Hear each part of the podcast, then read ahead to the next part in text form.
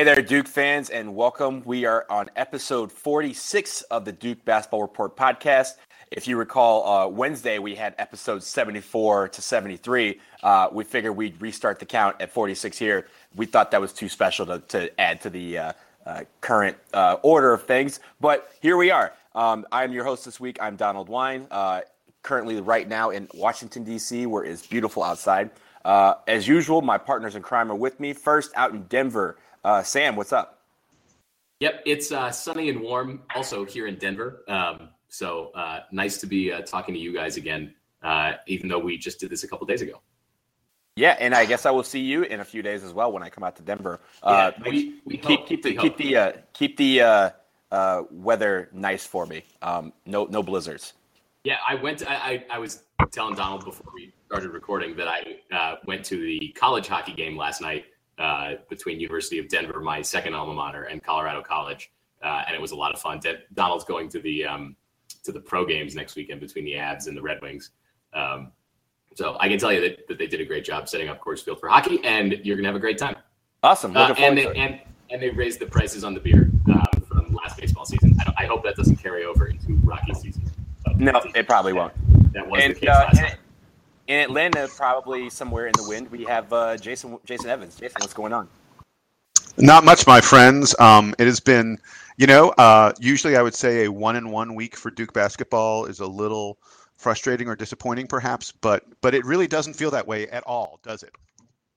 No, it doesn't. It, it uh, you know, one of those was against UNC, so that always makes for a great week. Even though yesterday was kind of a uh, disappointing, um, and we'll get into that a little bit later against. Uh, well, but you know, you know what, and, and I know we're going to get into it later, but you know what, um, there, there's a lot to say about that Louisville game um, to me that is not disappointing. Um, That's true, and, and, and we'll, we'll, we'll get into it in a little bit, but but my bottom line is, if I told you before the game that we were only going to have five guys and the refs were going to going to you know that Matt Jones wasn't going to play and that the refs were going to bone us left and right throughout the throughout the entire second half and that we were still going to be unbelievably competitive and have a big lead at times and and and really you know it was a nip tuck game down the stretch I'll, I'll take that. I'll take that all day. But we'll get into it more later.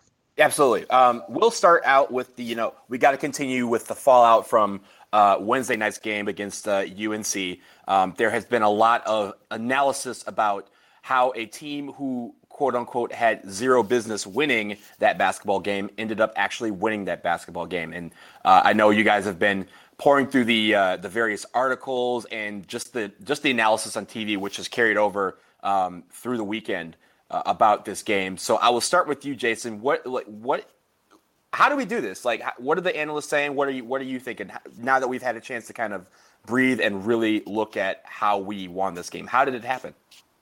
Well, I'll say one thing. Um, uh, I'm going to spend a lot of time uh, over the course of the next several several minutes um, throughout our conversation about the UNC game, talking about Roy Williams um, and and why I think um, he's he's not doing a good job for UNC, um, and, and, why I think UNC's future is not very bright um, with Roy Williams at the helm.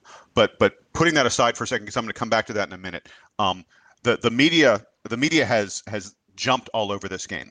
And the media story uh, about the game has consistently been that Roy Williams was a fool. His players are, uh, you know, are, are, don't execute very well, and that Roy needed to call timeouts and things like that down the stretch, and that UNC should have won the game. And and I mean, look, Donald, your question, I don't blame you for the question, was how did Duke do this? And everyone's sort of in this, how, do, how on earth did Duke accomplish this? And I think that attitude. Um, that media, uh, uh, you know, story that's going around take something away from the phenomenal effort of the Iron Five guys who came out there and won that game for Duke. Um, uh, and there's been lots of talk. Coach K out strategized Roy and, and all that other kind of stuff. Coaches can do only so much. Um, players have to execute what the coaches ask them to do. And that game was a stellar example of the five Duke guys having more willpower, more stamina, um, smarter execution, better execution than the eight nine guys that were playing for UNC. Uh, and I and I feel like all the stories about Roy Williams, who he should have called timeout. Yes, of course he should have called timeout. He's a friggin' idiot. But you know what? Duke played great defense. That's why he needed that timeout. Duke played smart offense. That's why UNC was in that position. And and I don't want to take I don't want to start my conversation with talking about what UNC did wrong. I want to talk about the phenomenal, unbelievable effort that Duke put in to get that win. Because, it, uh, uh, yeah, go ahead. And I, am I'm, I'm glad you said that because in, in my opinion, that is, I want to say 85% of that answer. How did Duke win? 85% of that is, you know, the heart that they showed that, you know, literally five players uh, went into the most hostile environment they will ever experience because it's it's the biggest rivalry in, in college basketball, and walked out of there like we said eh, in the preview of this game. We said, hey, you know, on paper, this these teams should have lost. This team probably would lose if they're if they're both at full strength, and it was a prime opportunity for them to make a statement about their their willpower and their tenacity and their heart, and they did all of that throughout the game and made it one of these instant classics that even for I think the reason why it's still in the media is because for neutral fans, this was an incredible game to watch from start to finish on both ends of the floor, and that's what you want from these games. I mean, it's it's for us, you know, our our heart our heart uh, pressure medication probably uh, jumps up uh, every you know every middle of uh, February on Wednesday, but this game was phenomenal to watch even for the neutral basketball fans. So I think that's why it's still in the in the you know media's grasp. But I'll, I'll, I'll kick it back to you. Well, and, and, and I want to point out something uh, uh, uh, truly amazing that hasn't been talked about enough. Um, I want to think about, I want you guys to think about a year ago um, where the players who were playing for Duke were and what they were doing. Uh, because a year ago, the guys who were playing for UNC we're all playing a lot of minutes for UNC. This is a very one of the reasons UNC's been the preseason favorite. Um, one of the reasons UNC has been highly touted this season. Everyone says they have a great shot at the national title is because this is a team full of juniors and seniors or extremely experienced sophomores. They don't even have any freshmen who play meaningful minutes at all. Well, so the the five guys who played for Duke, well, one of them is a senior, but uh, MP3, uh, you know, uh, prior to last year, really never played it very much at all in his Duke career. And even last year, he was a fairly far down the bench. I mean, he played when Jahlil Okafor didn't play, and Jahlil Okafor played a heck of a lot of games. So, you know, he's a lightly experienced, very lightly experienced senior. Um, Arguably, the the, the Marshall yeah, Plumlee, on, on Marshall Plumlee going into this season, even there was concern like, what exactly is Duke going to do? Because it's not like Marshall can play more than like 15 minutes a game because he never has. Um, yeah. So yeah. Yeah. And, and that and, and that was our most experienced dude. Right, right, and, and so and, and, we also had so that's our senior. We, we also had a sophomore. We had no juniors in the game because Matt Jones gets injured. We have a sophomore, Grayson Allen, who essentially did not play the first two thirds of the season last year. Now, yeah, he came on strong down the stretch. He single handedly destroyed like Wake and Clemson during games in the regular season, and then he had the great Final Four. But Grayson Allen, from a minute standpoint, you know, is like a very, very, very lightly experienced um, sophomore. And then we had three freshmen, one of whom was a high school junior a year ago, came to school early. Uh, it's ridiculous. It's absurd that these guys have bonded into a team this quickly, that they play like they know each other this well. Uh, it, it is a tremendous tribute to what Coach K does uh, in building and crafting a team. And I want to remind you guys like two or three weeks ago when Duke was looking really bad, and I said, hey, look, this feels kind of like maybe like last year. Remember, Duke looked really bad, and suddenly they came together. Well, lo and behold, suddenly they've come together again. And I'm gonna tell you something. You you go out to Vegas um, if you say to Vegas, "Hey, Matt Jones is coming back, and we think Amile Jefferson's coming back too," Las Vegas is going to tell you that Duke's one of the favorites for the national title, just like they were last year. And and right, looking at that, and, and I was going to say, and looking at that at that stretch in January, it does almost feel like that happens to Duke every season, where they where they take a couple of punches early in the ACC season, and there was all the talk about Duke isn't going to win 20 games, Duke isn't going to make the tournament, all these things. Um, now all of a sudden, it's Duke has won 20 games for the I think the 20th straight season, dating back to the you know to the to the lost Coach K season from '95. Um, Duke is is solidly in the ACC race. I know we're going to talk about the ACC race, and I believe I saw um, Seth Davis tweet out the other day that that now Duke is a lock making the tournament. You know, it's not exactly clear where they'll what seed line they're going to be on or anything, but they're not missing the tournament now. They've beaten you know the, the stretch of games of beating Louisville, Virginia, and North Carolina, Lu- beating Louisville right after the announcement comes that they're that they're not going to be um, playing in the postseason, beating a Virginia team that has been, you know, the strongest regular, regularly strongest ACC team in the last three years, and then beating a UNC team on the road that at this point people think are are you know a, a good shot at the at the Final Four. Although now, you know, maybe not given given the, what the coaching situation is like. That stretch of games for Duke was, you know, one of the best stretches that any team in the country has had this season, uh, and and I don't think it's deflated at all by the by losing to Louisville. I did want to touch back on Roy Williams uh, because we had kind of started talking about him. Had I I can't think of another scenario like this where you have a a coach who is very clearly a Hall of Famer. I mean, he Roy Williams has been in the Basketball Hall of Fame for a number of years now. He led two di- different UNC teams to the national championship. Right? He he led one team with mostly players who were recruited by Matt Doherty, and then he led a team of players that were all recruited by him. Um, so it's not like you know he had a flash in the pan thing. You know, he's he's made a lot of Final Fours. He made the Final Four with Kansas um, for for a number of years when he was there. Has continued that success at UNC, and and it and it's really only been the last couple years, I think, that things have, have taken a downturn. And and you can say that a lot of that is on the is on the um, the academic scandal and and the effect that that's having on on recruits and things like that. Obviously, the recruiting for Roy Williams has has gone down a, a, a significant margin since the days when he was getting kids like Tyler Hansbrough and, and Ty Lawson. Um, but I can't remember a a scenario like this where a fan base turned. I mean, fan bases turn on coaches they like all the time. But turning on a coach who, you know, was an assistant for a long time at UNC, was always kind of a UNC guy, and who has come back and and since his since he's been back in Chapel Hill, has been to the Final Four a few times, has won two national championships, has had All Americans and Players of the Year, and all these things. And all of a sudden, the, the whole fan base just seems to to want him out immediately. I mean, the the downturn has been so swift uh, on Roy Williams. I'm wondering what you guys think. I can't think of another scenario like this um, I can't. Where the coach, where the coach was so successful. Go ahead, tell me what it is. Uh, I, I, I will say, I, I, will say where the coach is under microcosm, and you know what? It's it's Ohio State when they when John Cooper was very successful, um, went to a lot of uh, bowl games, a couple of Rose Bowls, but was one and nine against Michigan, and that was the reason why he got fired. Um, I believe Roy Williams. This is four in a row um, that he's lost. I believe it's eleven and three. Um, Duke's record over UNC over the last like six seasons. Um, that is why people are getting upset because they, especially when a lot of those games are quote unquote against Duke teams that they should beat. Of course, they think they should beat us all the time. We think we should beat them all the time. But there has been some games that we have, quote, I, I don't want to say the word stolen, but we, I mean, I would say 2012, that was a game that we stole. This one, not so much. I think we fought hard and we deserved to win the game.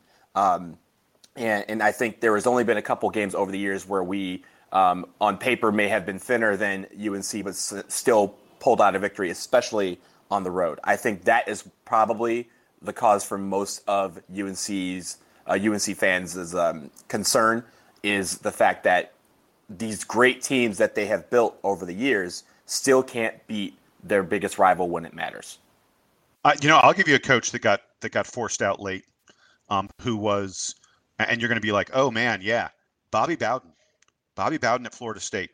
That's, in the final couple years, that's, I mean, I, I liked both of your examples, but mm-hmm. the Bobby Bowden one is one that I remember more regularly. Mm-hmm. Yeah, I mean, Bobby Bowden, uh, winningest coach in, in wasn't he like the winningest coach in college football history, or you know, it was like him and and Paterno were sort of vying back and forth. He, yeah, he ended up he ended up in second place, although for a while uh, he was in first because they were take they had taken Paterno's wins away and then they put him back. Right, right, but but multiple national titles and stuff. But the final couple years, um, when things were going south and, and he wasn't really recruiting the way they wanted it to, uh, there were there was plenty of agitation among the Florida State fan base. But uh, l- let me tell you why. Now, so uh, you know we we've talked about how great Duke played. Time for me to, to rail on Roy Williams a little bit. Let me tell you why um, Roy Williams is in trouble with his fan base. Um, and and I think it sort of starts with recruiting because they're seeing how badly UNC is getting destroyed in recruiting if you were a 16 or 17 year old stud basketball player right now today, um, you know, if you're, you know, a junior or senior in, in high school right now, what's your recollection of UNC? Well, they, they won a national title when you were about eight or nine years old. Did, did your mother let you stay up to watch that game? Uh, probably not. Are there any UNC players who are really impactful players in the NBA who are on Sports Center? Who Sports Center talks about all the time. Harrison Barnes. Danny Green. Harrison Barnes. The best one. Or, yeah, or Harrison Barnes. Harrison Barnes is like the fifth best player on Golden State. He certainly doesn't make the Golden State highlights very much. Danny Green, Danny Green's probably the sixth best player in San Antonio. He's not having. He signed a big offseason deal for San Antonio, but he's easily having his worst season since like 2011. That's I will it. point out. As, I, I will point out, as a Washington former Bullets fan, I would love to have either of those guys on our team continue. Okay, but but in any event, yeah, who's the who's the third best Carolina player in the pros right now? Michael John- Jordan. Jo- yeah, Mike, John- Michael Jordan.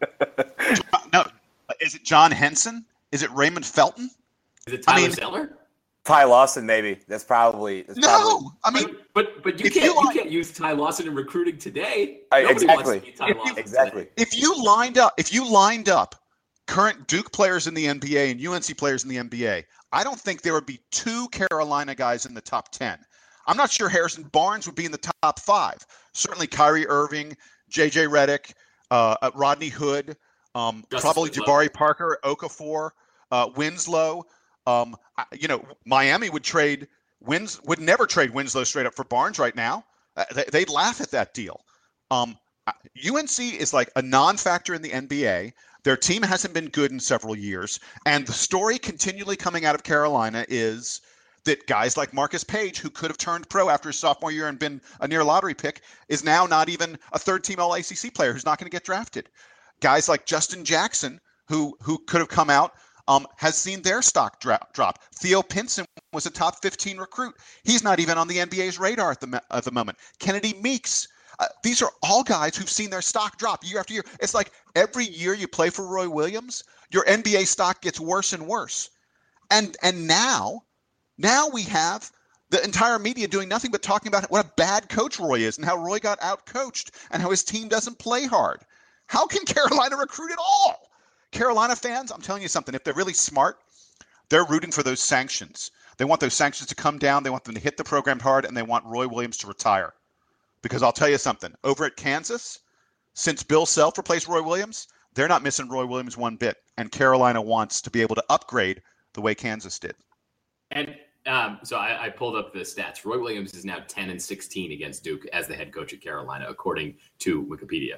Um, and I know there was a point, maybe in like, you know, 2010, 2011 area, um, where he had a winning record against Duke, and it has it has all come tumbling down since then, right? I mean, what what's the stat? 11 of the last 14 that Duke has won. Yeah. So Something like that, yeah. um, yeah, uh, that's uh, that I mean, it's it's an amazing fall from grace for a coach who you know up until a few years ago was was you know the best coach in the conference for for that that first few years that he was there. Um, so it, it's uh, it, it, I, I it's incredible um, how much how much it's fallen off and the the recruiting and, and all that stuff. I mean, all the things you mentioned, Jason, are true. Yeah. Um, go ahead. Well, and, and I want, I want, well, uh, really quick, I want to add one more thing about um, uh, uh, that some people have latched onto about Roy. Um, so in the post game con- news conference, when they're all like, uh, "Roy, how come you didn't call timeout?" He's like, "Well, you know, we have this theory that you know you're going and the defense isn't set, and and and this is the way Dean told me to do it." It's like Roy's blaming things on on the long dead Dean Smith. Um, uh, and but Roy went ahead and said that um, Maybe I uh, should have called if he- timeout. well, yeah. He, well, he no, no. What he did was he said, you know, I want to apologize to my team. Uh, yeah, uh, timeout probably would have made more sense. But then he said, but if I was in that situation again, I'd do it the exact same way. How can you apologize? How can you say this was wrong? How can you say this didn't work? But oh, put me in the same situation and I'll do it again. Isn't doing the same thing over and over again and not having it work the definition of insanity? He, he doesn't make any sense. And and this is just yet another. It's like Roy doesn't. He can't get out of his own way. So right, I- Donald, your turn. I want to shift. I want to shift the focus slightly uh, to one of the players on the court that everyone at the end probably would have assumed get, would get the ball out of said timeout, and that's Marcus Paige. Um, I don't know if you guys got a chance to read this article from Sports Channel Eight, um, which was about it basically said Duke UNC a disjointed look at a disjointed finish, um, and I want to take your uh, attention to a paragraph that I, you know, we talked about this on Wednesday. We talked about a little bit on Sunday uh, on our last couple podcasts about Marcus Paige and his ability uh, or lack thereof in the, in the closing moments of big games. So they said while a timeout would likely put the ball in Paige's hands, he did himself no favors in the possession by being completely stagnant. For a player who has made his share of clutch plays at North Carolina, Paige wanted no part of that final possession. While we all have a blind spot when it comes to Paige, as evidenced by his back to back preseason ACC Player of the Year awards, It's telling that Duke had Kennard on Paige and Allen on Jackson. Not only did Paige shy away from the final possession, it was almost like Duke expected him to. And that last line is the one that caught my eye because it was literally what we had just been talking about. That Marcus Paige and a lot of these players, you know, Roy Williams does not put his players in the best positions to win. And if you have a guy like Marcus Paige who's supposed to be your best player, I mean, we all know this year it's Brice Johnson, but for the last four years, we've heard about how Marcus Paige is the one that's going to lead this team to to the to the promised land, and he hasn't done it. The fact that even still he had a chance to, you know, with Joel Berry the second having the ball in his hands, um, and that's usually not the best pl- player on the court to have for the final possession. He had a chance to call three timeouts to figure it out, and he had and he used zero of them. Um, but in the end, you have these players like Marcus Paige who, for some reason or not, they get to they get to UNC and they become worse. And the you know Marcus Paige would have been a lottery pick if he left after freshman year. And as you said, he may not even get drafted. Uh, he he probably will stick somewhere um, for like summer league. But that's that's all we're looking at for Marcus Paige. Uh, and I, I, I don't know why players I, I, think players are you know that are in high school right now are seeing things like that they see you know james michael mcadoo who would have been top three if he had left after his freshman year and where is he now? Like we we have not heard from him since he left after his well, it was his junior year. Um, Actually, so, I think he made an nba roster. I think he was on the warriors at some point. He was at one point but he like he's not he ain't, he ain't making big money. He ain't making big no. money that's for right. sure. So we have these players that come in with high expectations because it's UNC, they kind of get, uh, you know, they're like, oh, well, this guy's going to be the one. If, of all these these highly touted freshmen that come in, this guy Marcus Paige is going to be the guy. This guy McAdoo is going to be the guy. And they somehow in big games they don't show up, or they sh- or when the when the chips are down and they need a guy to be the leader and lead the team to victory. They don't have that guy, and that we've seen that over the last few years. And I think that is also affecting recruiting because take away the the sanctions, players see that too. They see if they come to UNC that these guys who are all world athletes are not developing well under Roy Williams' regime, and they're not uh, they're not putting themselves into a position that will get them to the next level, which is what they're all looking for. So I think that's a very big thing that UNC has to address. Uh, they got to change the narrative. They got to change the narrative, and, exactly. and they haven't been able to. Uh, and Brandon Ingram I think could have been the guy to change the narrative for them. Um, although, I mean, you have to question, you have to wonder. Uh, uh, would Brandon Ingram have been better off at UNC than Duke? I mean, no. There's there's he'd, uh, no one on this playing, planet. He'd, he'd, only be playing 25 minutes a game um, because Roy insists on on the long bench. So he wouldn't be getting. I don't think he'd be, he get he'd be getting nearly the exposure that he does at Duke.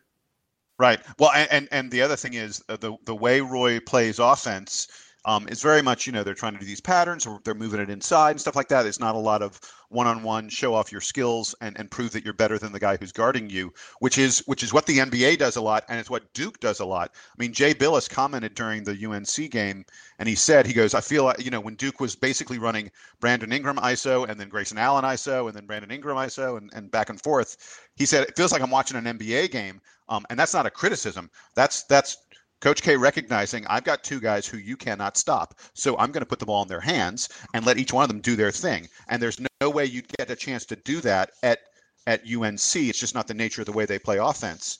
Um, and so as long as we are, Donald brought up an article he liked. I'm going to bring up an article that I liked. And you know what, folks? We'll we'll post the URLs for these articles in the podcast thread so that people can read them if they haven't read them before. The one I'm picking there, there's a uh, there's a thing called raleighco.com, which is a collection of writers who live in the Triangle area. Um, you know, it's not specific to any newspaper or magazine or anything like that. It's sort of just an online magazine. Um, but Raleigh Co has a has an article um, uh, about about the five guys for Duke who who played forever and and it's just it's a fabulous article it's beautifully wonderfully written but my favorite part of the article is the part where it talks about grayson allen and um, it refers to Grayson Allen as the Terminator. And I'm going to read for you a, a couple little lines from it. It says Grayson Allen played all 40 minutes. He may not look the part with his prep school bully good looks and his floor slapping, teammate hugging displays of emotion on the court. But make no mistake, he's a futuristic killing machine sent back in time. As the movie says, It cannot be bargained with. It cannot be reasoned with. It doesn't feel pity or remorse or fear, and it absolutely will not stop ever until you are dead. Great line from the Terminator. Or until, or until, and it, that, or until it fouls out. Yeah. yes. But but the article goes on and says that's why Duke won. They have Grayson Allen and no one else does. Duke always has a player like Grayson Allen. And that's because those futuristic killing machine Terminators are built in the image of their coach, Coach K. It's a great article, folks. You got to read the whole thing. It's just a lot of fun. Um, and Sam, I think you've got a good one, a good article that, that's your favorite as well, right? Yeah, it was from the uh, from the Greensboro News and Record, and it kind of goes back to what we were talking about, or that that what Donald was talking about, uh, how the um, about how the uh, UNC guys kind of shrunk from the moment in that last play. Um, and kinda it was kinda yeah yeah. Well, sorry, I, I, you know I I want to be nice. Um, the, but there's a there's a paragraph where then it's talking about uh, it has the same quote about Roy Williams talking about Coach Smith, and then um, the author reverts back and said he had all of his timeouts left. He learned that from Dean Smith too. Save your timeouts until you need them. Berry thought that Williams wanted a timeout. The point guard dribbled toward the bench, not once looking at his teammates, who were all looking at him in various stages of resignation. No one wanted the ball. The game clock wound down inside 10 seconds, and Williams still could have called a timeout. I mean, the the thing that we it, it's a good article, and it, and it, highlights all the different all the different players in the team. It says uh, Kennedy Meeks might as well have been sitting with the rest of the students behind the baseline. Um, but the thing that it really emphasizes, I think, there is how much time there was left. And and Donald talked about, you know, the um, that that Roy Williams was saying he likes to just go and and not let the defense get set. By the time Joel Berry got across um, got across half court, the Duke defense was ready to go. I mean, they were they were ready to go well before that. And Berry kind of just dribbled up casually because I guess he figured that they were going to call timeout. And Williams was like, no, no, no, go. Um, it was a total miscommunication between them and and the whole point of not calling a timeout. I could kind of see it if like if there were like 12 seconds left when they inbounded the ball and they got it up the court, you know, in three seconds, and then there were only nine seconds left, and and UNC has time to like run a little motion and then and then get a shot off. Um, I could see that working for them, but but there were like 20 seconds left in the game. Um, you know, the, the Duke defense knows they got to go pack it in, and if and if UNC does take a quick shot, there's still like 10 or 15 seconds left for Duke to get the ball back, run run up the court, and and get their own you know decent offensive possession, be it with with Grayson Allen or with Brandon Ingram, any of those guys. Um, and, uh, and and it and it just highlights kind of that that that total lack of um, of a of a sound game plan and how Roy Williams was trying to was trying to fit you know one version of the of his game plan into a situation that didn't that didn't um, that didn't say that it was it was useful. I also wanted to um, highlight a thing. I don't know if you guys saw this yesterday. Um, UNC did, to their credit, come back and beat the crap out of Miami uh, on Saturday afternoon. Yeah, yeah big win. Big win. Earlier earlier in the day, um, uh, fan favorite Doug Gottlieb had had I think casually mentioned on the radio that he had heard from some people that Roy Williams was thinking about retiring.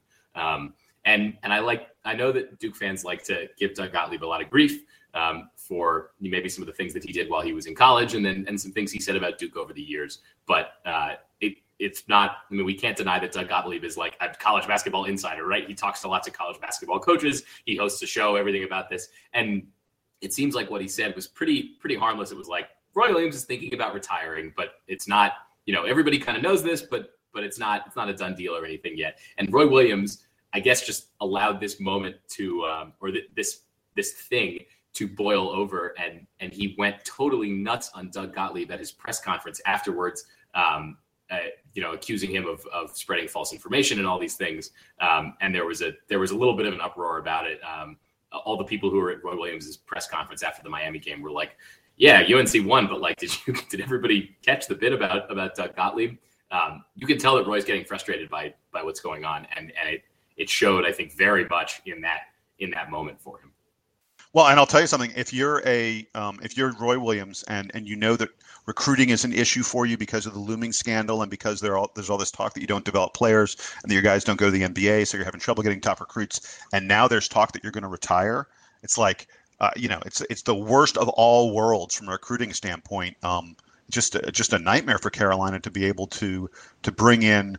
Um, you know, uh, Carolina's still going to get top 50 kind of players um, but to get top 20 kind of players, which is, you know, that's probably what you need at this, you know, at this level.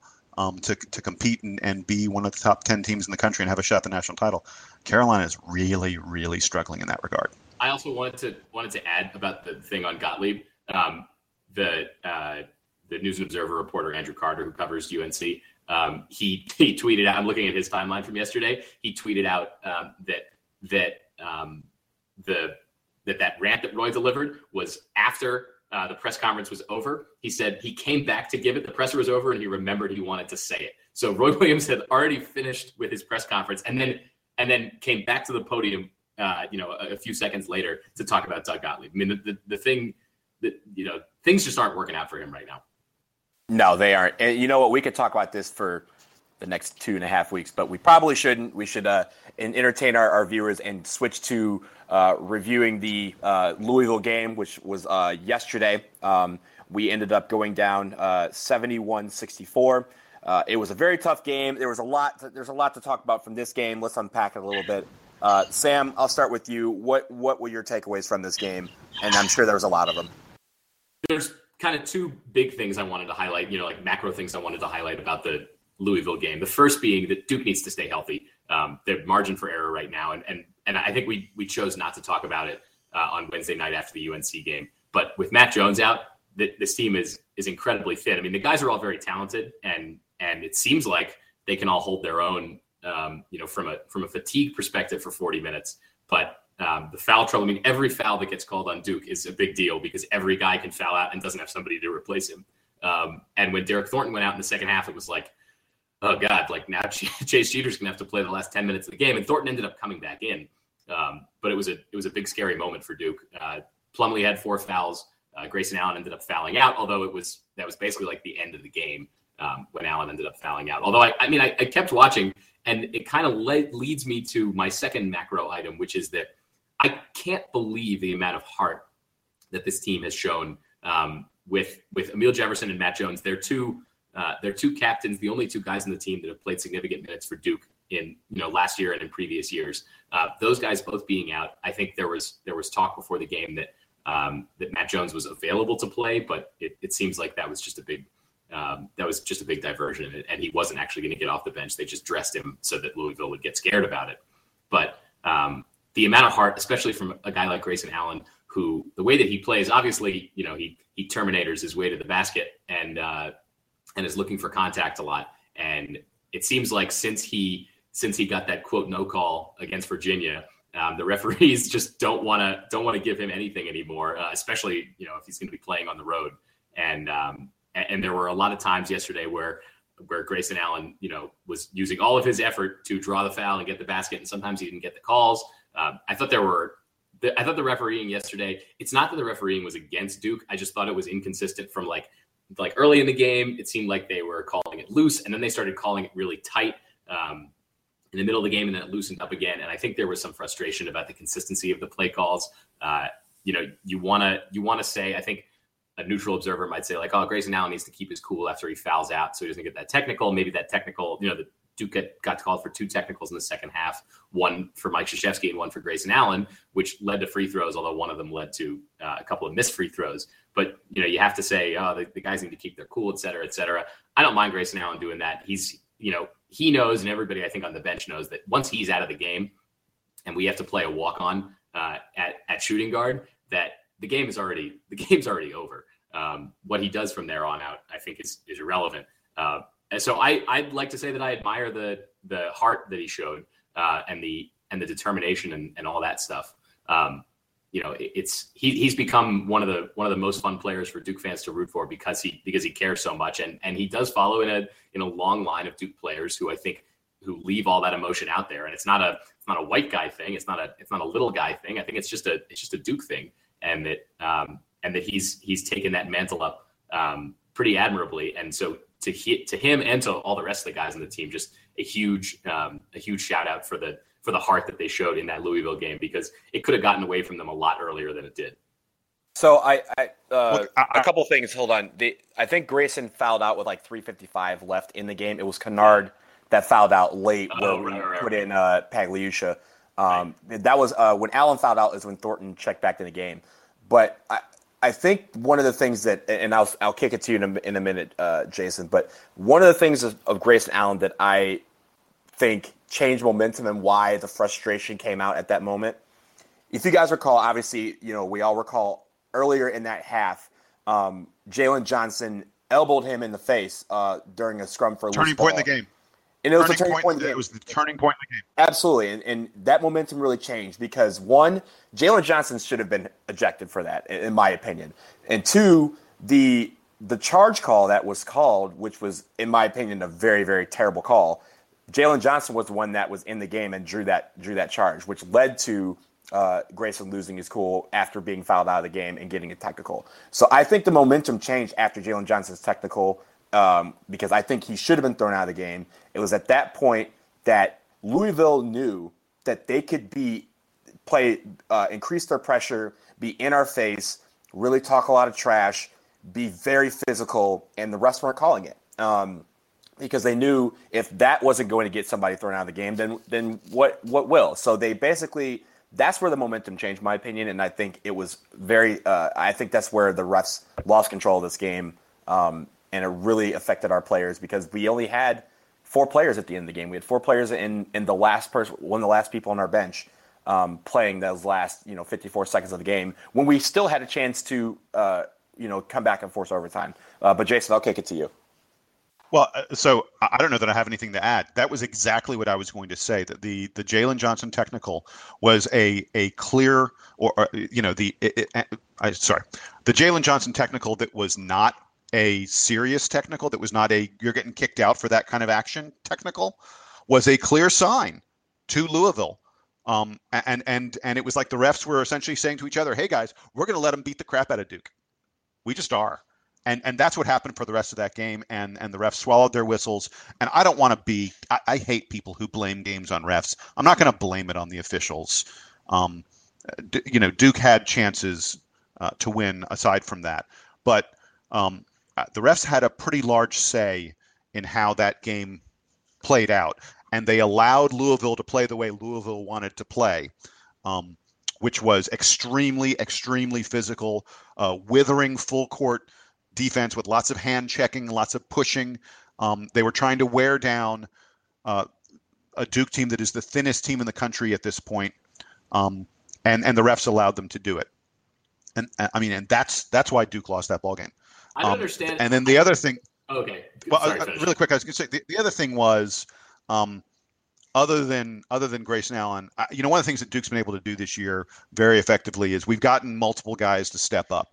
Um, Allen has pretty consistently been there, and to some extent, Brandon Ingram has been his running mate almost all season long. Um, but we've been able to get other guys to step up and, and, and give us valuable contributions. Um, and and yesterday for the Louisville game, it kind of felt like there, there wasn't anyone else helping Grayson out too much. I mean, may, you know, uh, MP3 had 14 rebounds, which was huge, and he was very solid inside. Um, but uh, you know, uh, Kennard didn't have a great game. Certainly didn't have a good game shooting. Um, Ingram had ten turnovers, and, and I feel like the the wear of uh, Brandon Ingram's been playing 40 minutes a game lately. Um, eh, eh, you know, uh, he carried us at times against UNC. I think it finally caught up with with a kid who's thin and who's young and who's in um, in his first uh, major college season.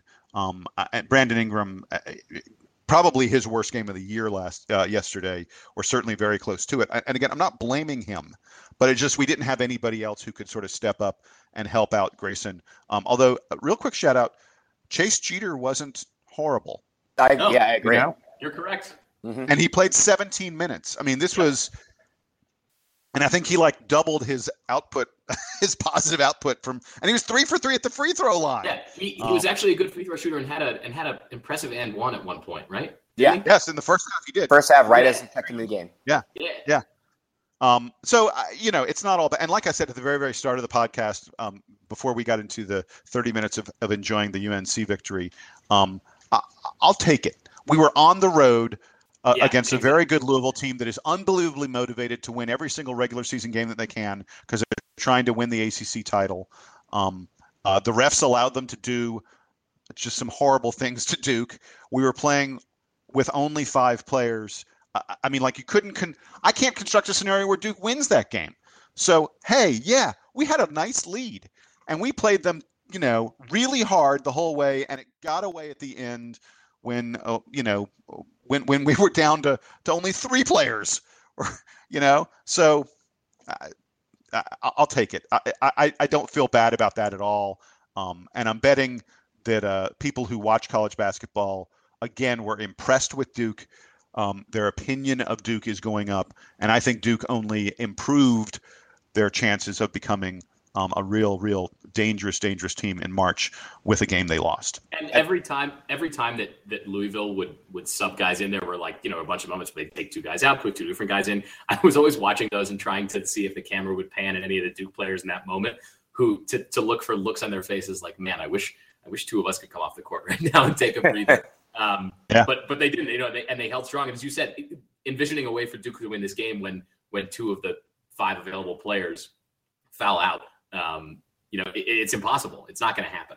Um, and and we said before the stretch, and I think I mentioned it on Wednesday night that Duke had this had the stretch of Louisville, UVA, UNC, Louisville, and if Duke could go two and two in that stretch, they were in great shape, and they went three and one. And in the one game that they lost, they were competitive right until they didn't have enough players um, to be competitive anymore. So uh, that that shows you how much how great that effort was, um, and and it's reflected in. Uh, I think the way Duke is going to be ranked this week. I think it's reflected in the KenPom rankings. It's reflected everywhere in the, in the national conversation. I did want to go back to that um, to that should have been flagrant two foul and wonder it was it was Johnson right for for Louisville that yeah yeah, yeah. That, yes. that foul. What so I, I, was trying to figure this out while I was watching it. The scrum happens for the ball. He elbows Grayson. You know, I, like I don't think his elbow of Grayson was intentional, but then he kind of turned around and like freaked out. What did he freak out about? I don't understand what like how that because because the the situation happened really quickly and then all of a sudden he was standing up and and his teammates and the referee were all like holding him back and Grayson was still like on the ground um, and, and the rest of the Duke guys had kind of forgotten about what was going on and were just trying to make sure he was okay. Like, what what what led him to freak out so much? I have no idea, but there's also the fact that you know after the elbow, you see a couple of hands throw it come in, and it's almost like I I, I thought it was a punch.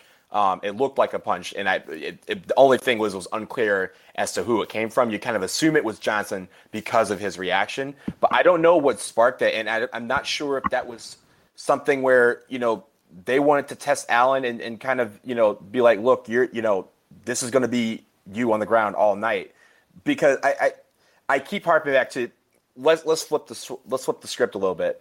If that's Allen doing that, and you know we're talking about that Dana O'Neill article that came out a couple weeks oh, ago about college basketball. oh man, yeah. If that was Allen yeah. doing that, come on now, we'd be talking. We'd have to talk about that for the rest of the rest of the decade.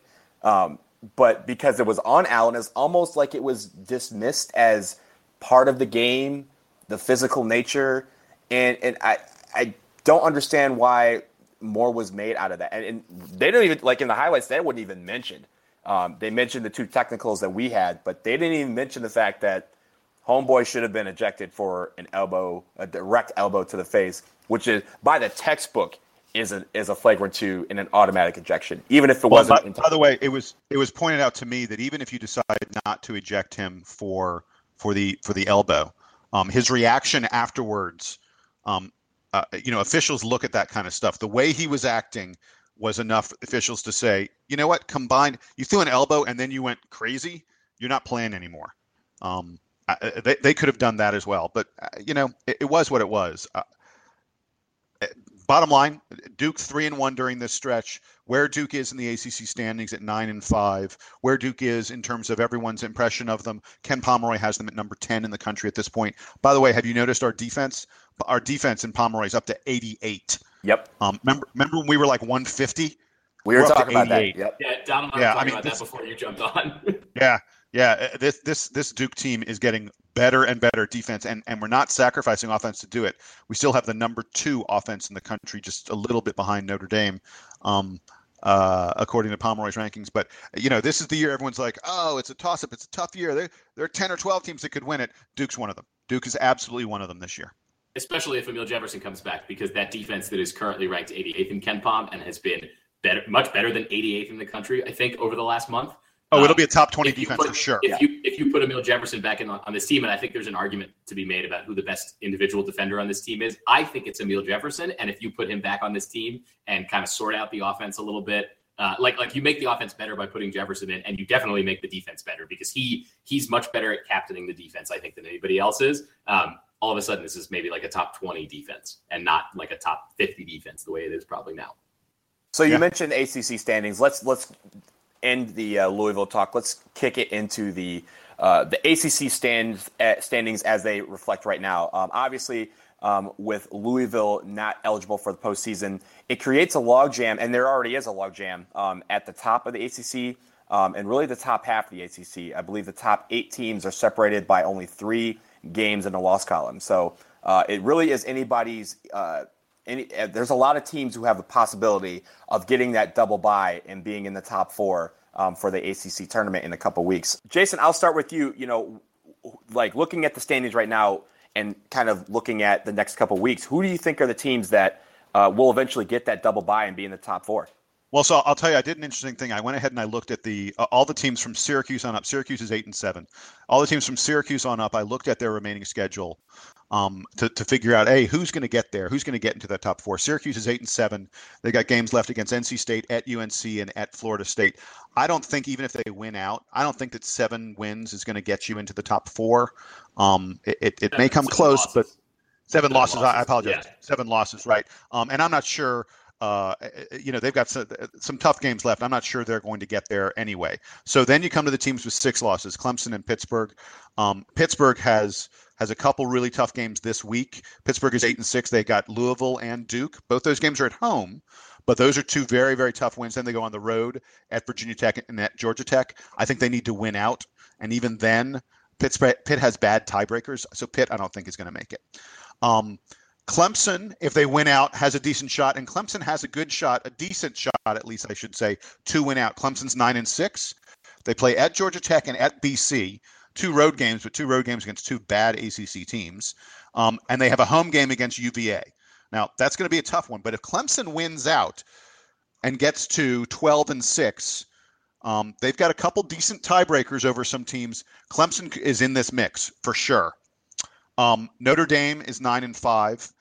Um, if they win out, Notre Dame for sure is going to make it. Their their remaining games, they're at Wake, very winnable game. They're at Florida State, tough game, but they should win it. And they have NC State at home. Um, Notre Dame's in, in good shape. Those three games, uh, you know, they're going to be favored, I think, in all three of those games. I'm sorry, I, I left out. They also play Miami. Oops. All four of the all four. Of the, I forgot they play Miami. So uh, if they win out, they'll make it. I think the Miami game is a tough one, but the, their tiebreaker over Duke is huge. Um, and I think Notre Dame has a very good chance of making it. I, I think they will. They also probably are going to get to 12 and six, um, and I think 12 and six will probably be there. Duke's games. Duke has three eminently winnable games. They're at home against Florida State. They're at Pittsburgh. They're at home against Wake Forest.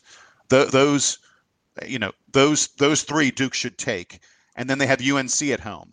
And uh, Cameron, not too many teams winning in Cameron these days. So if Duke wins out and gets to 11, uh, I'm sorry, gets to 13 and five, Duke's getting one of those buys. But if we lose, you know, tiebreaker could be a problem for us because um, we don't have tiebreakers over Clemson, we don't have tiebreakers over Notre Dame, um, we don't have tiebreakers over Miami. We do have a tiebreaker over Virginia, and I want to talk about Virginia, Miami, and North Carolina, the three teams at the top. Um, all three of them especially hey, Jason, Miami hey, and Virginia. Yeah. Hey, Jason, what about Louisville? Oh, sorry, just kidding. Continue. They don't make the tournament. They're staying home. Um, Miami and Virginia, especially, have a really tough final stretch of games. Here's Virginia's final four games. They're at Miami. They play UNC at home. They're at Clemson, and then they play Louisville at home. And by the way, that is Louisville's last game of the season. Louisville is maybe fighting for the conference title at that point, and Louisville's going to be coming to play. That is a tough stretch. I'm telling you that it is eminently possible Virginia will not be favored, or if they're favored, will only be very, very lightly favored in all four of those games. Um, Virginia's currently 10 and 4. If they go 2 and 2 in that stretch at Miami, UNC at home, at Clemson, and Louisville at home, 2 and 2 I think would be really good. 2 and 2 get, puts them at 12 and 6, and suddenly they're looking at not having a tiebreaker over Duke. Virginia could maybe be the team that gets left out. Let's talk about Miami for a second. They've also got a murderous closing stretch. They've got UVA and Louisville at home. Then they're at Notre Dame and at Virginia Tech. At Virginia Tech, yes. But again, three really tough games there. Uh, you know, I'm not sure how many of those Miami's going to win. So Miami may also be 12 and 6 when when things, you know, when push comes to shove. And then UNC's at the top. They're 11 and 3. I think UNC's a lock to get get one of the buys. Um, th- their games are more winnable. They're at NC State. Um, they're at UVA, which will be tough. They're at Duke, which will be tough, and they've got Syracuse at home. And I don't think Syracuse is going to come in and beat UNC at UNC. Um, I, you know, I think Carolina probably they probably also go two and two, maybe three and one in this stretch. Um, but Carolina, I think. Um, is going to probably get to 13 and 5 that will certainly be there so if you ask me to pick the teams that are going to get it you're gonna you, you may laugh, but I think it's going to be North Carolina. I think it's going to be Miami. I think it's going to be Duke, and I think it's going to be Notre Dame. I think Virginia, with a really really tough closing stretch, is going to be the one left out. And the game coming up this week, UVA at Miami, is a huge huge game. Um, and the loser of that game probably, I think, may not make the double bye. And and the, that double bye is huge um, as far as keeping your guys healthy and rested because you still have to play three games after it. So playing the, the four games and in an ACC where you know there's only a couple bad teams, I think that by the time you get to the second day of the tournament, all the bad teams are gone and it's all competitive teams. I mean, you know, you have you have a team like NC State that's right down at the bottom of the ACC standings, and we know that AC, NC State has you know one of the first team All ACC players. They have a couple really big time performers. They just happen to be four and ten in conference. Um, I think that yeah, and look, know, we, we saw hey we saw Georgia Tech yesterday. Georgia Tech beat Notre Dame yesterday, right. which was a huge win, uh, really important for for Duke in the ACC standings. Um, uh, Georgia Tech was was four and nine coming into that game. I mean, you'd think they're a team that's going nowhere, um, and and they they they beat Notre. Uh, yeah, you're you're right. Um, other than than Wake and BC, Boston College. Those are the only yeah. Two, other than like, those two, teams. yeah. Other than those two, uh, you, you can't tell me that any of these other teams are an easy win. I think my big takeaway from from what you just described, and, and I appreciate that analysis. It was really well done uh, and very thorough. Um, there's no way, by the way, there's no way anyone kept up with all of that. I was talking too fast, and it was. It, I should have written it down. The, the big, uh, the, the big takeaway from that though is, man, the ACC regular season system really stinks, and I wish we just had you know eight teams in the conference. We played a true round robin, but oh well. Um, yeah. Pining for the days of your unbalanced schedule. Yeah. Unbalanced schedule is very difficult, and it always, it's always, always tough on Duke and UNC because they always play each other twice and they're always among the top teams in the conference. Although Duke does also get to play Wake Forest twice every year, so that's good. Yes, we like, yes. We like that. at least, at least for the time being. So right. here's here's the uh, other question I want to do. We're, we're looking at the top half of the standings and we're focusing on that with good reason. Uh, but I want to ask the question. Uh, yesterday on uh, College Game Day, uh, Jay Bilas said that uh, Boston College has a chance to do what I don't think anyone has done since 1930, and that has uh, be a school that has had a team go winless in football and basketball in a conference in the same season. Uh, Boston College is 0 and 13. Uh, they have three, or I'm sorry, four more games, five more games, three more games, uh, and they could possibly become that team. Do they go winless the rest of the season? They're terrible. I mean, they're like they're like really really bad. There's like nothing there's nothing positive. I, I, I don't remember what ACC analysis I was reading the other day, um, but it was talking about the ACC and how there there are 15 teams uh, because you can't count Boston College. Um, I think they're going to go winless because because I, I, don't see what they're playing for, and and, and they're not talented at all. Um, there's no way to envision them winning any of these games.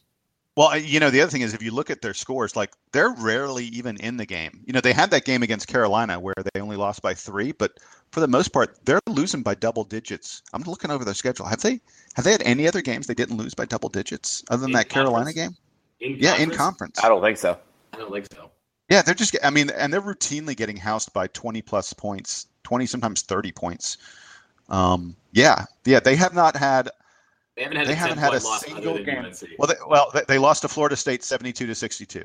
Okay, but, but, they haven't had less than a ten-point loss. Right. So, so the games they have remaining, they're at Wake. I mean, that's winnable.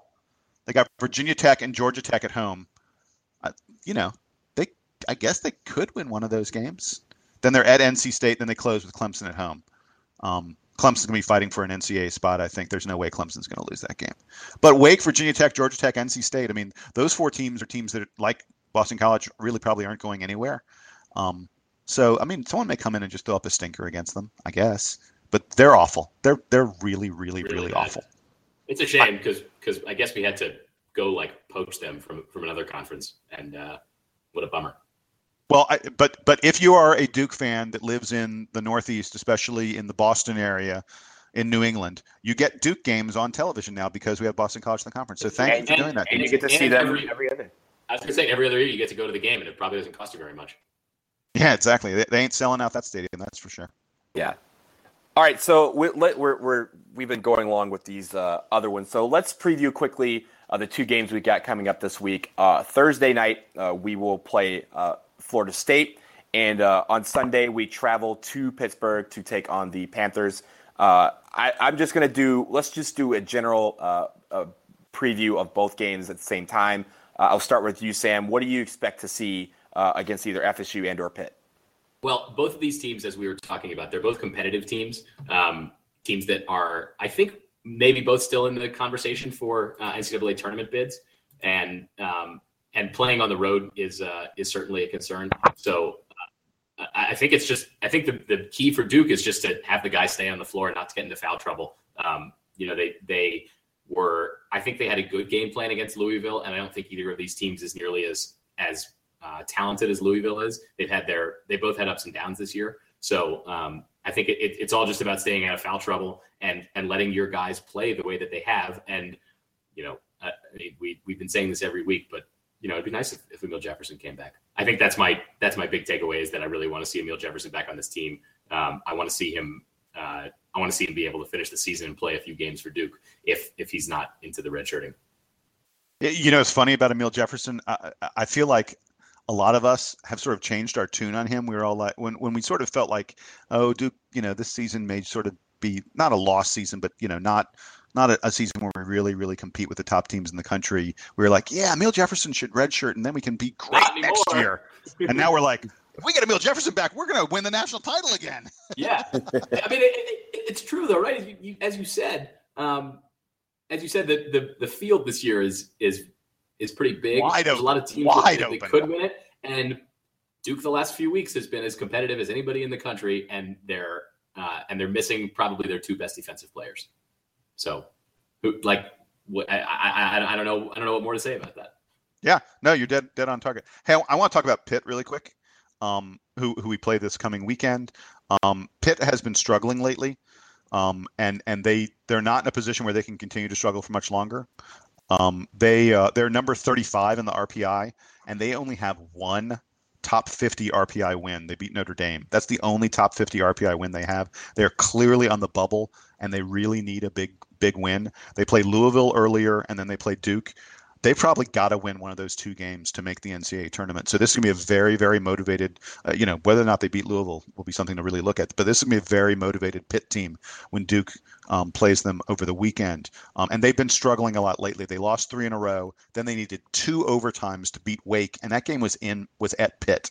And we were just talking, Wake's really not that good. They needed two overtimes to beat Wake at home.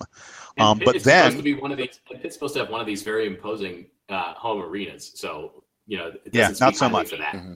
Right, right. Um, but then they had a big road win at Syracuse um, over the weekend, uh, and for Jamel Artis had 21 points and 11 rebounds, which was big for them um, because Michael Young, who's their best player, um, really. Uh, he, he's a classic good but not great player and he has not been able to carry them he's like if you look at it he, he like consistently gets maybe 12 to 15 points a game, but he rarely takes over games. You rarely see him, you know, uh, with the ball in his hands, dominating the game, um, uh, you know, scoring 18, 20, 24 points um, to, to carry Pitt. They need to, keep the score low. They need to play tough defense. They need to win with rebounding and effort because their offense just isn't all that good. Um, and and I, I think it's going to be very interesting to see their game against Louisville because they play a very similar style, I think, to Louisville. Um, although I think they aren't quite as talented um, at Louisville as Louisville is, especially in the backcourt um, where Louisville has those two fifth-year transfer guards who are who are really really nice players. Um, but but Pitt needs a big win, so they're going to be very, very motivated. I think when when Duke and, comes and to town. Pittsburgh is a Pittsburgh is a great example of you better schedule well in the non-conference in case you don't do great in the conference season because they other than that Notre that Notre Dame is like their best win. Um, they don't, they, as you noted, they don't have a prominent win otherwise. This was their non-conference schedule. Uh, Detroit, Cornell, oh, terrible. Kent State, Duquesne, Central Arkansas, Eastern Michigan, Morehead State. Davidson's probably the best team that they played, uh, and then Western Carolina and Maryland Eastern Shore. That sounds uh, like Purdue. That sounds like Purdue. They lost, right. So they, so they lost their their pre-scheduled ACC Big Ten tournament game against Purdue, and Purdue is very good. Um, Purdue right. is Purdue's been ranked, I think, the whole year, and, and they've been very competitive in the Big Ten. Um, so other than the game that they got handed to them, that is an awful schedule, and that they, is like that's like that's like peak Seth Greenberg scheduling, right? Yeah, I was about to say that. Seth Greenberg yeah. would love that schedule. And, and yeah, you know, so they can't they cannot complain if they don't make the tournament. They cannot no. complain.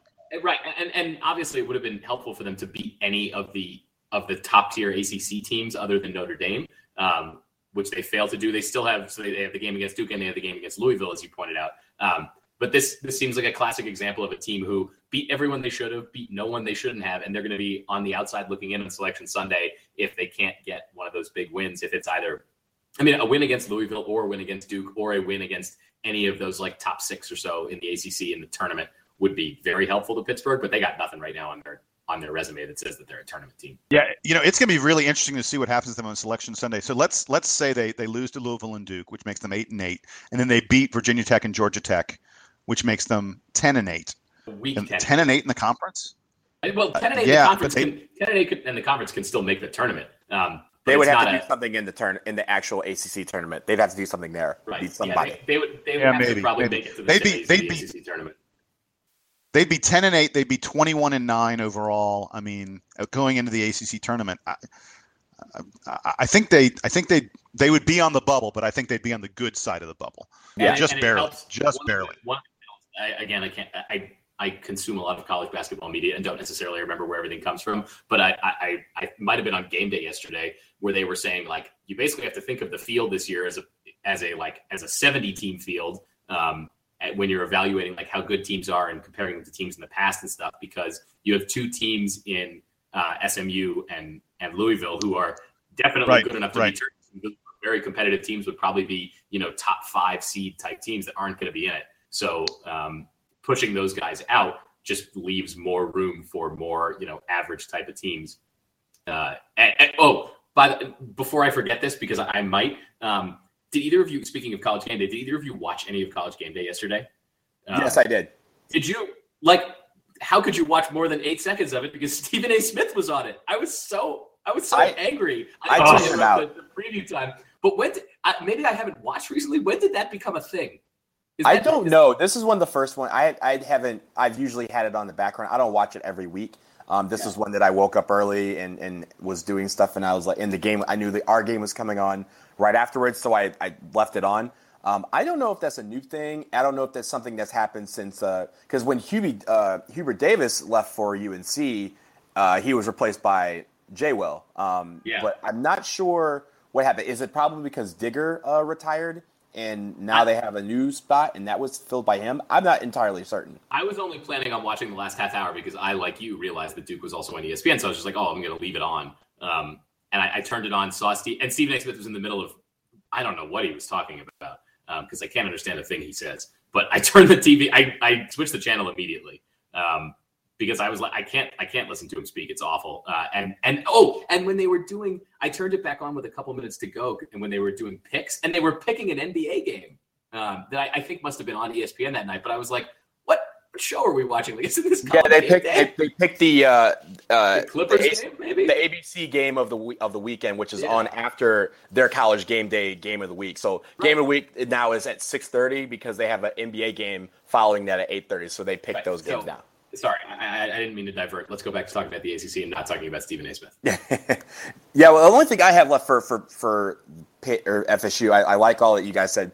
Uh, FSU is kind of. I, I, was telling talking to Sam before about this, but it's weird if you look at them statistically. They should be in the middle of the pack of the ACC, and it's kind of perplexing. Uh, and, and, probably in the talk for a bubble spot in the in the uh, NCAA tournament um, with their analytics, but they're 72nd RPI, uh, which is very low, but in KenPom, they're actually KenPom rates them much higher. Uh, and they've beaten Florida, they've beaten UVA, um, it, but they're 16 11. I feel like that's the only reason that Florida State isn't really being talked about is because they have opportunities to win games and they just haven't beaten anybody yet. Um, but there's someone that I still think is going to be a tough opponent, even in Cameron, because they have they just have that tenacity of, of not really quitting uh, to the end. And, and and of course, we have a lot of you know we have like they have a lot of guys that play a lot of minutes. I believe they have ten guys that average ten minutes a game uh, or more. So they, they're going to be throwing bodies at us. And of course, if we if Matt Jones isn't ready to go, if Thornton's still uh, ailing, and we're down to you know four four and a half or four four plus players, uh, that's going to be uh, the key. You know, to us. Can we? It's going to be heart versus heart, and if they're throwing you know line changes at us essentially, uh, you know, our hopefully our guys will be rested enough to respond to that, and I think that's going to be the key for Florida State. And you know, after that, we have a, a fairly quick turnaround to go to Pitt um, and play there. So I think those are the two well, and keys. By the, by the way, regard, regarding Florida State, they they're a talented team. Yeah, um, absolutely. Um, Malik Malik Beasley and Dwayne Bacon will be playing in the NBA next year, and will be first round NBA draft picks. And they're both they're both freshmen, but um and and, Florida State's got you know big men and such. I mean, Florida State. I, I agree with you. Um, uh, you know, if you told me rather than being six and nine, Florida State was nine and six, when you look at their roster, when you look at um, the the talent of the players on the team, that wouldn't have been that shocking. Um, they, they've they've had some tough losses. They haven't quite put it together yet this season, but um, they're eminently capable of, of of beating even Duke in Cameron. Yeah. Uh, so let's uh, let's finish with that and let's go to Player of the Week. Um, we really only have the one game uh, with Louisville. Uh, no, no, no, no. Wait, wait, wait. We're also counting the UNC game. We'll count UNC. We, I mean, we did that on, yeah. on, our, on, our, special podcast. Okay, we'll lump that in too. So, players of the week, we got two games. Uh, I'll start with you, Jason. Who do you pick? Grayson Allen. it's the obvious choice. Yeah, and I know you're going to pick him, and but I, I, I, I'm sorry. The guy had 23 against uh, UNC. He had 29 against Louisville. He's a warrior. He he kills himself out there every single moment of every single game. He's been grabbing a lot of rebounds as well. Grayson Allen. If Grayson Allen, I'm going to take I'm going to take Grayson Allen as well. And if, if Grayson Allen at any point in the season feels the need to do the Sam Cassell dance, um, he should be free to do it. Uh, and I'm going to make I'm going to make it three for three. Uh, Grayson Allen. Uh, hopefully. Uh, that that doesn't curse him like we've done for a couple players. Yeah, so yeah. If you're if you listen, don't listen to us, uh, Grayson. You you were terrible we, this week we, if, if compared we jinxed Luke, who, who'd we jinx that? We jinxed Luke Kennard, didn't we? Yeah, we did. Uh, yeah. yeah. So so Grayson, if you're if you're out listening uh, to this podcast, please turn it off. We're not trying to jinx why, you. First of all, Grayson, why are you listening to this podcast? Yeah, don't, don't, don't, don't, listen to us. We're, we're just guys talking. Uh, but but we thought you had a great week. So uh, I I think it's unanimous. Grayson Allen, Player of the Week. Uh, let's we'll start with parting shots, and I know Jason has a uh, particular one, uh, melancholy one uh, to pass along. So, Jason, I will start with you on this one as well. Yeah, I, uh, I've actually got two, and I'm going to start with um, yes, with the melancholy one. Uh, I, most Duke fans, many Duke fans, hopefully have heard this, or but if you have not, um, there's something you need to do about it. Uh, Tony Moore, um, who who played at Duke several years ago, um, uh, never really made you know an NBA career or anything like that. He was never one of these you know all ACC kind of players at Duke, but um, uh, uh, you know a good guy. Gave his years to the program. Was a friend of the program for many many years. Um, has uh, has passed away. Um, he he had heart problems, which is something that that seems to happen fairly often um, at a young age to to men who are very very tall. Um, I know so, there's been science looking into this stuff, but Tony Moore had heart problems. He was desperately waiting for a um, for a replacement heart for for a heart transplant, and it, and it never happened in time for him.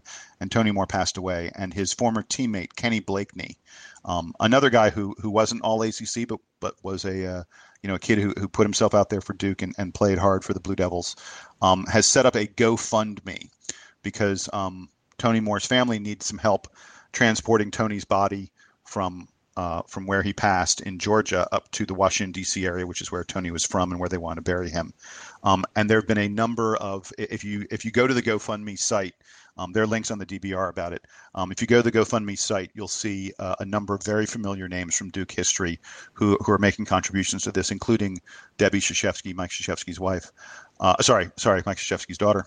Um, uh, Mickie, of course, is his wife, uh, and and and a lot of other um, you know prominent Duke names, as well as a lot of Duke fans. Um, so if you haven't yet, please go to GoFundMe um, and search for Kenny Blakeney's um, effort to to to get some money raised for Tony Moore's family, and, and we're really sad um, to to have to report this about about Tony, who, like I say, was a was a wonderful wonderful member of the Duke program and, and part of the Duke family forever. Um, I've got another parting shot, but I, I'm a, I want to I'll come back to it in a minute because it's a completely different tone.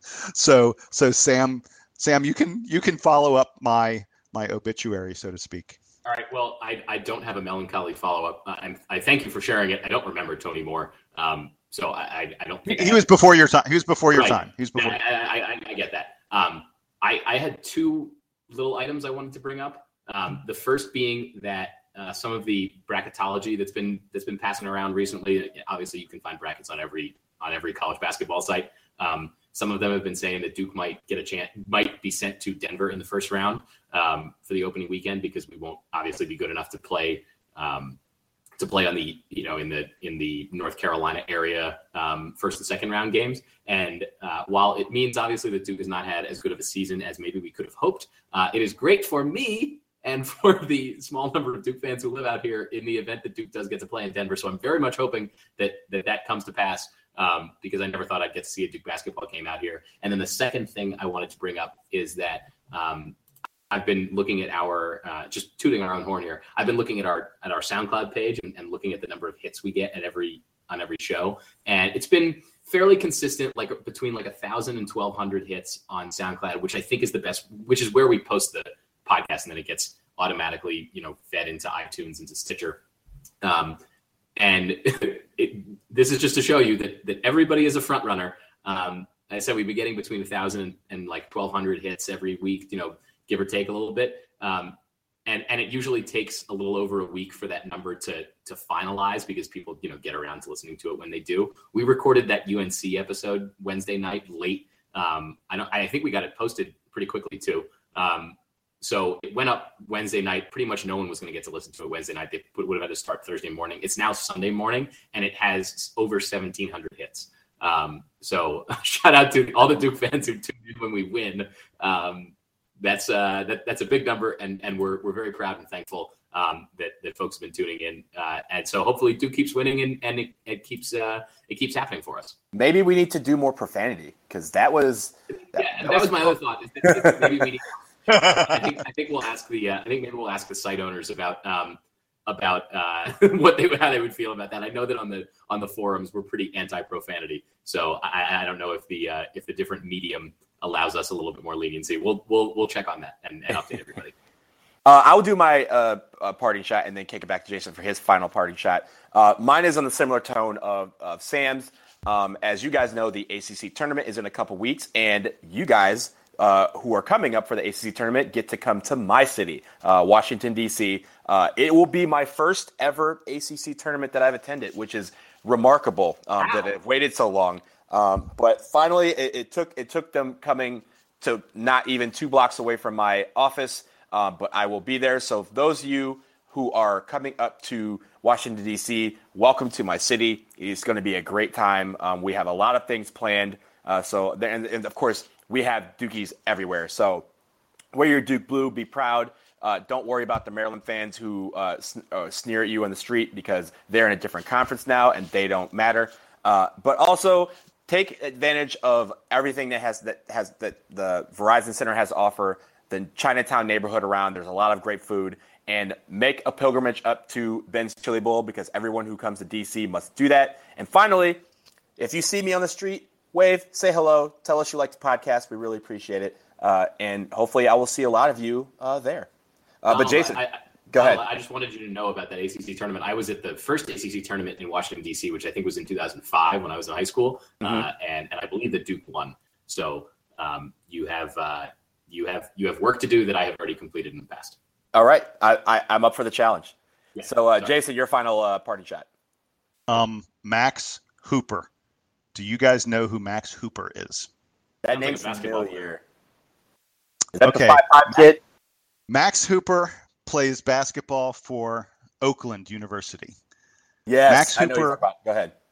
Max Hooper, and and I, I hate to admit that this is a column by Doug Gottlieb that I found this in because I'm not a fan of Doug Gottlieb. We've we've spoken about him uh, a little bit on this podcast and in the past, but Doug Gottlieb came across a, a, a pretty cool thing. Max Hooper, who plays basketball for Oakland, has taken 216 shots on this season. He plays about 25 minutes a game.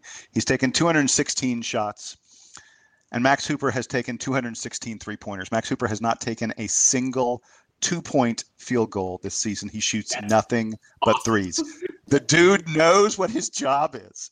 His job is to go out there and shoot threes. By the way, he's hitting 46% of his three pointers. So he's a hell of a three point shooter. But he's he hasn't taken a single two point shot. That's like and the that's most a, incredible. He only shoots threes. It's the most a, incredible that, thing ever. That's a volume shooter because how many games have they played? Like 25? Yeah. Uh, 29 so games. So he's, so he's taking what, like eight shots a game? Yeah, yeah, pretty much. He's taking about seven or eight three pointers per game, hitting 46% of them. If if you were their opponent, wouldn't you just like go out there and like, wouldn't you dare him open up a path? Say, please take a layup. Just do one. You know, it's, it's funny. it's you funny. Should a, you should leave a guy on him. So, so Oakland University is is in Oakland County, Michigan, which is where I grew up, and so I've seen, you know, I I kind of follow them, you know, casually, but they have actually had times where their teammates, like late in games, if they're ahead by a little bit, they've tried to set up plays to get this guy to attempt a two point shot of any kind, whether it be a layup uh, from the free throw line, a step inside the three point line, something. And the kid will, they'll set it up perfectly for him and he still shoots a three pointer. It's actually kind of hilarious that this is kind of still a thing because early in the season, a lot of people were like, "Oh, well, this guy's doing this, and it's not gonna, it's not gonna pass." I mean, they're gonna get to conference season, and there's gonna be an opportunity for him to actually attempt a two point shot. And here we are; it's late February, and he still is on the streak. And it's kind of remarkable that even with this team setting up plays for him to do two pointers, he still hasn't done one yet. Well, and, and and this is his whole career, by the way. Yeah. So in his career, he's only taken 11 two point shots in his entire career. He's taken 436 three pointers and a total of 447 shots, 236 threes, and 11 two point shots in his career. So the dude just, he knows what his role is. And by the way, the other thing about him that is unbelievably cool, like I'm about to blow your mind. Ready? His father is a guy named Chip Hooper. And Chip Hooper is like one of the best rock and roll booking agents in the world. Like he wins awards. He's like a great booking agent. He books every single Dave Matthews Band concert ever. He books for Phish. He books for Blues Traveler. This guy's like one of the great booking agents of all time, and his son is one of the great three point shooters. So it's, and, he, and, and, and so cool. That it's a bummer that Chip Hooper isn't a basketball player because Chip Hooper has such a great basketball name. I know. Well, but Max Hooper's pretty good. He's Max a Max Hooper. Good, I feel like Chip is just a good. it's just a good sports name. Chip. So now you know I, I couldn't really follow Tony Moore's obituary with talking about this kid who does nothing but shoot three pointers, but uh, but uh, I just love to talk. It, it's very cool. I'm I'm paying attention to him now. I'm gonna check every single box score and see if he finally shoots a two. I hope he doesn't. Right. Please, please do not shoot a two pointer, Chip may the rest Max. of the season go without a two point attempt shot by Max Hooper. But uh, I think that's going to do it for us finally on the uh, 46th episode of the Duke Basketball Report, Duke Basketball Report podcast. Uh, you can check us out in the forums. Uh, and for Sam and for Jason, I am Donald. We will check you guys next week. Duke Band, take us home.